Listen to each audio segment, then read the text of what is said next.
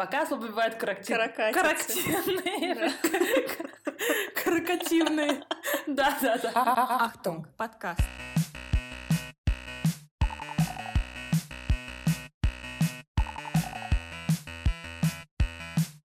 Всем привет! Сегодня в нашем последнем выпуске второго сезона мы хотим с вами обсудить наши прошлые выпуски, а также подвести итоги сезона и ответить на все ваши вопросы, которые вы задавали нам в Инстаграм. О да, их было очень много!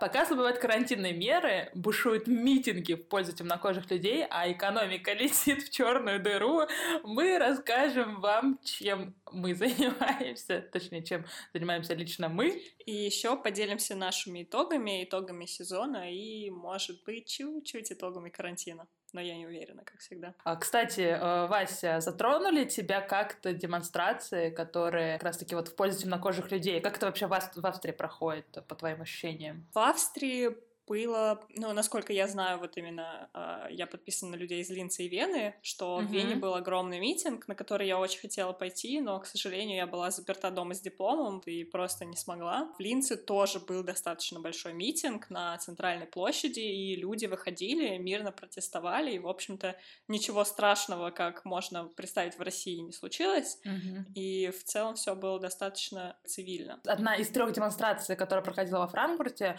она проходила в день закрытия моей выставки, прямо на главном mm. вокзале, как раз-таки, где mm-hmm. находился, находилось выставочное пространство. В этот день, конечно, было очень много людей, и у меня были, на самом деле, смешанные чувства, потому что первое чувство, я, так, я думаю, так... Все должны полтора метра расстояния как бы, находиться, да. А, во-вторых, в масках, вот. И когда я, конечно, увидела, что во Франкфурте собралось более десять тысяч людей там на площади, были странные ощущения, честно говоря, потому что я видела, что, ну, никакого там... Конечно, они писали, что соблюдаются расстояния, конечно mm-hmm. же, все было очень так просто, то, что люди выходят, демонстрируют, то есть ничего не происходило в целом, это как это очень сильно влияет, вот это вот коронавирус, вот эта вот тема. Я mm-hmm. очень была встревожена из-за этого, потому что мне казалось, что это, знаешь, ну, новая какая-то волна, там начнется опять болезни, ну, да. и это меня немножко досмутило. В то же самое время мне тоже хотелось присоединиться к митингу, потому что а, эта история даже, наверное, не просто про темнокожих людей, а просто про несправедливое отношение к людям. Mm-hmm. И когда я такое вижу, меня просто начинает трясти из-за моего опыта в Москве также, mm-hmm. когда, ты знаешь, там по национальному признаку тебя как-то уже изначально определяют как, ну, какой-то второй сорт или еще что-то mm-hmm. там. Я не помню, рассказываю историю лет, когда я была в Москве в магазине, в супермаркете, я шла, и там шла просто какая-то женщина, ну, наверное, скорее всего, она была сумасшедшая. Я стояла, что-то покупала, и поворачиваюсь, и она стоит рядом со мной, смотрит мне в лицо такими глазами, mm-hmm. и говорит, ты черная. Или, например, я просто шла по улице, и сзади какая-то бабулька шла, и она такая, знаешь, типа, фу, понаехали тут эти черные. Я, я, я вообще обалдела, О, да. Мне на самом деле очень странно эту тему обсуждать, потому что я очень белый человек. Привилегированный. Я прекрасно понимаю этих людей. Да-да-да. Вот. И со своей стороны я стараюсь делать все, чтобы объяснить людям вокруг меня, в том числе моим родственникам и друзьям, что такое вот расистское поведение, оно неприемлемо. И меня больше всего удивляет, что я сейчас э, в интернете иногда встречаю, э, ну как иногда, зайдешь в комментарии на Медузе, и там капец просто какой-то mm-hmm. происходит, и, знаешь, комментарии из серии «А зачем эти темнокожие понаехали да, в Америку?» Да, да, да, да. Я сижу и думаю, ты серьезно понаехали в Америку? А зачем европейцы понаехали в Америку, да? Мне вот тоже... Это ужасно, это просто ужасно, знаешь, нет слов и нет эмоций. Да, меня тоже бомбит на, на эту тему, и если, например, рассматривать немецкую демонстрацию, то, что именно, что несли э, участники демонстрации, так это в основном было как раз-таки то, что образование, то есть образование — это проблема, то есть люди С, ну, с проблемами расизма и так далее, это как раз-таки из-за образования, то есть они не понимают, они не знают много чего, и, mm-hmm. по сути, это реальная yeah. проблема, которым нужно заниматься, и тогда будет меньше, возможно, расистов, как бы. А теперь мы ответим на ваши вопросы. Мы публиковали в течение этой недели сторис, где предлагали вам спросить про творчество, учебу в Европе и про жизнь там, и про общество в целом. Мы приступаем. Let's go, да! Слушай, как я уже сказала, действительно очень много вопросов. Не, не знаю, на самом деле, к чему поступиться, но мы выбрали самый простой путь. Мы просто ответим на все вопросы.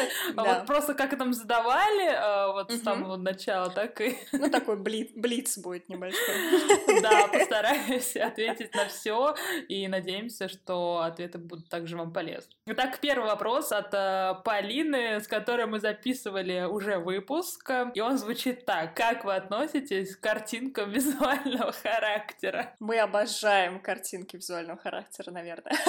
Да, ну, у меня бывают такие вещи, когда я что-то странно говорю. Когда русский забыла, но хочется звучать профессионально. Нет!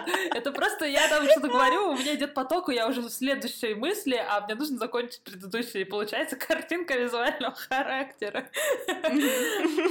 Вопрос. Насколько важно иметь художественное образование, чтобы быть успешным художником в Германии? На самом деле абсолютно не важно. Самое главное, какие идеи вы несете, какие проекты вы делаете и что... о чем вы говорите в своем искусстве. Я тоже могу добавить немножечко, хотя с э, художественным образованием в Германии у меня нет никакого опыта, но я просто думаю, что в целом художественное образование, оно не важно, но оно может просто помочь тебе погрузиться в среду и дать тебе такой буст, потому что ты окружен людьми, э, которые занимаются примерно тем же, что и ты, и ты просто из образования получаешь больше контактов, как бы, и, может быть, больше импута, больше идей. Так что да, это просто плодотворная среда, но совсем не обязательно. Да, скорее, скорее так. Единственное, что будет важно именно для того, чтобы быть успешным художником, нужно понять, какие критерии для этого успеха. То, что это? Это работа с определенными галереями, это, например, жизнь mm-hmm. от продажи своих собственных работ, то есть полное спонсирование. И эти критерии, на самом деле, у всех художников разные, и очень важно понимать, какие именно, и, именно эти критерии ты имеешь в виду, то есть тот, кто задал вопрос, э, э, поэтому здесь немножко в этом смысле сложно ответить, потому что успех просто для всех он разный. Да, и тут еще один вопрос к тебе, Фаина, потому что у тебя недавно прошла новая выставка, и, в общем-то, вопрос, как она прошла, и как к этому относились немцы, вообще пришли они, пришли ли они, потому что во времена короны все ограничения по количеству нахождения людей да. в одном помещении и так далее, вообще сложно ли было провести выставку в такое время? Да. Мне понравилось, как звучит вопрос. Немцам не пофиг на корону? На самом деле не пофиг. Мы соблюдали определенные меры, то есть находилось в пространстве не более пяти-десяти человек, то есть на один человек на пять, на пять квадратных метров. Все носили маски. Дезинфектора в лицо не было? Конечно, ну что-то было. Я обещала, конечно же. Но были дезинфекторы в руки. То есть нужно было написать список, кто пришел, оставить телефон на всякий случай. Я все еще надеюсь, потому что если произойдет какая-то вспышка, ну, мне нужно будет всех позвонить, mm-hmm. конечно же, гостей. Mm-hmm. Mm-hmm. Перед выставочным пространством был такой большой двор, где все собирались, ну, и пили напитки, которые тоже, кстати, не были поданы из бокалов, они были поданы в бутылках, ну, то есть там наше пиво, там а, какие-то напитки типа колы и так далее, короче, вот. А, mm-hmm. То есть у каждого была своя, ну... Бутылка, бутылка, баклажка, блин.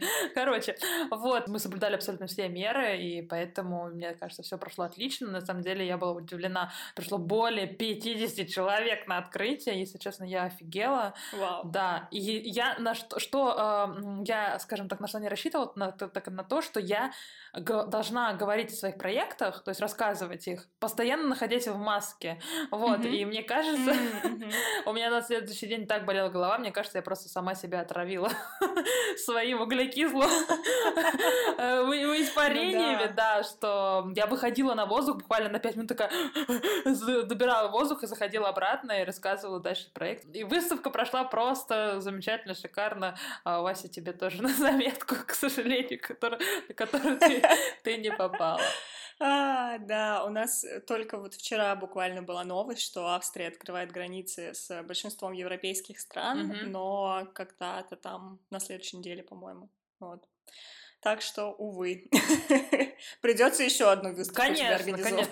А конец, конец октября, начало ноября мы тебя ждем. Еще одна выставка? Да, с Олегом мы будем делать еще одну выставку. Окей. Но мы будем тотальную инсталляцию делать, так что готовься. Как тебе текущая обстановка с пандемией? Мне норм.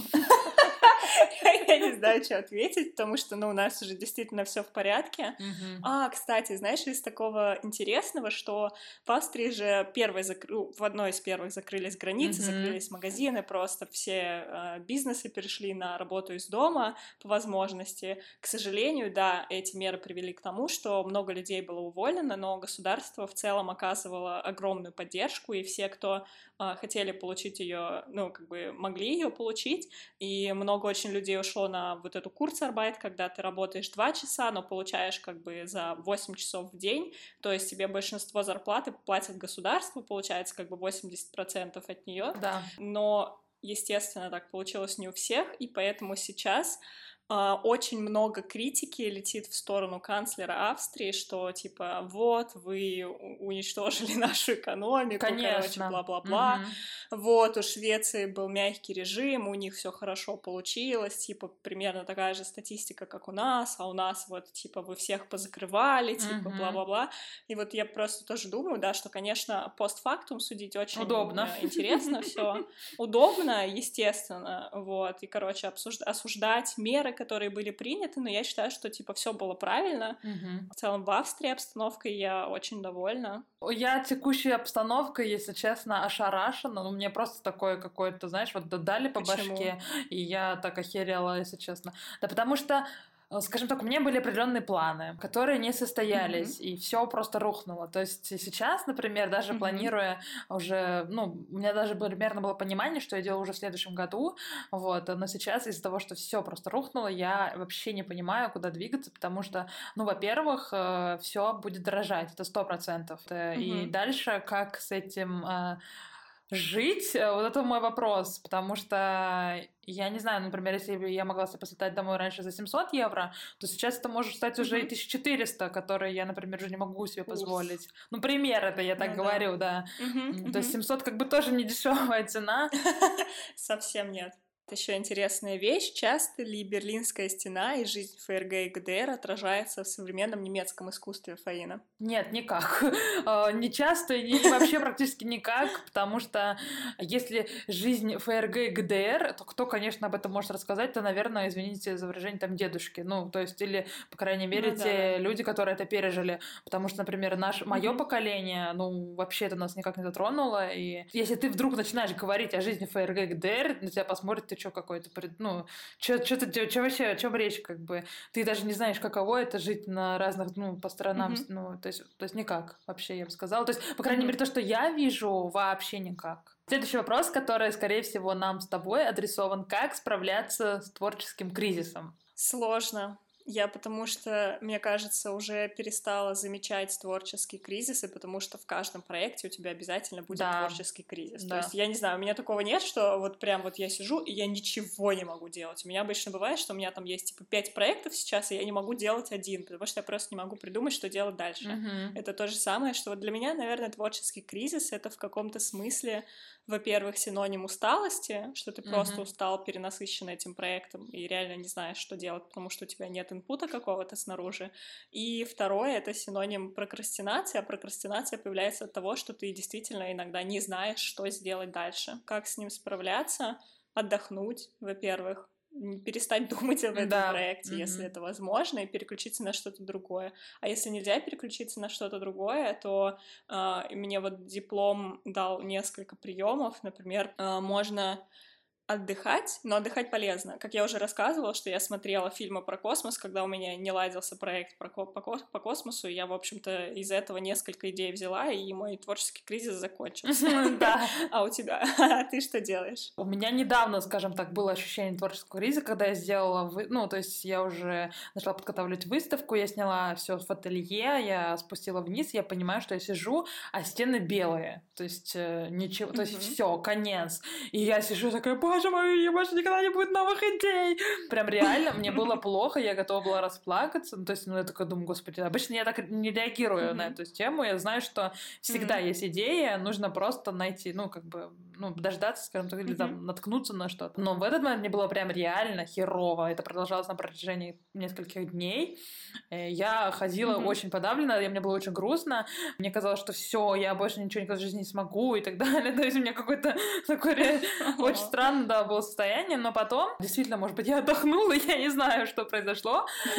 Я наткнулась... Отвлеклась просто. Да, да. То есть я что-то как-то раз-раз-раз, надо было то делать, надо было все, и потом в какой-то момент я понимаю, что у меня уже столько идей, что я такой думаю, о, черт, короче, нужно опять бегать. Когда это все дело, да. Да, да, да. То есть реально отвлечься, мне кажется, самый отличный способ справиться с кризисом. Фаина, не могла бы ты рассказать, пожалуйста, про топ художественных заведений в Германии? Есть ли у тебя какой-то топ? Ты вообще составляла этот топ перед тем, как приехать? Я, если честно, не... То, что не люблю такого рода вопросы, я их не поддерживаю. Знаете, почему? А я вам сразу скажу. Потому что я тоже, когда поехала в Москву, я такая, о, я хочу в топ-академию, короче.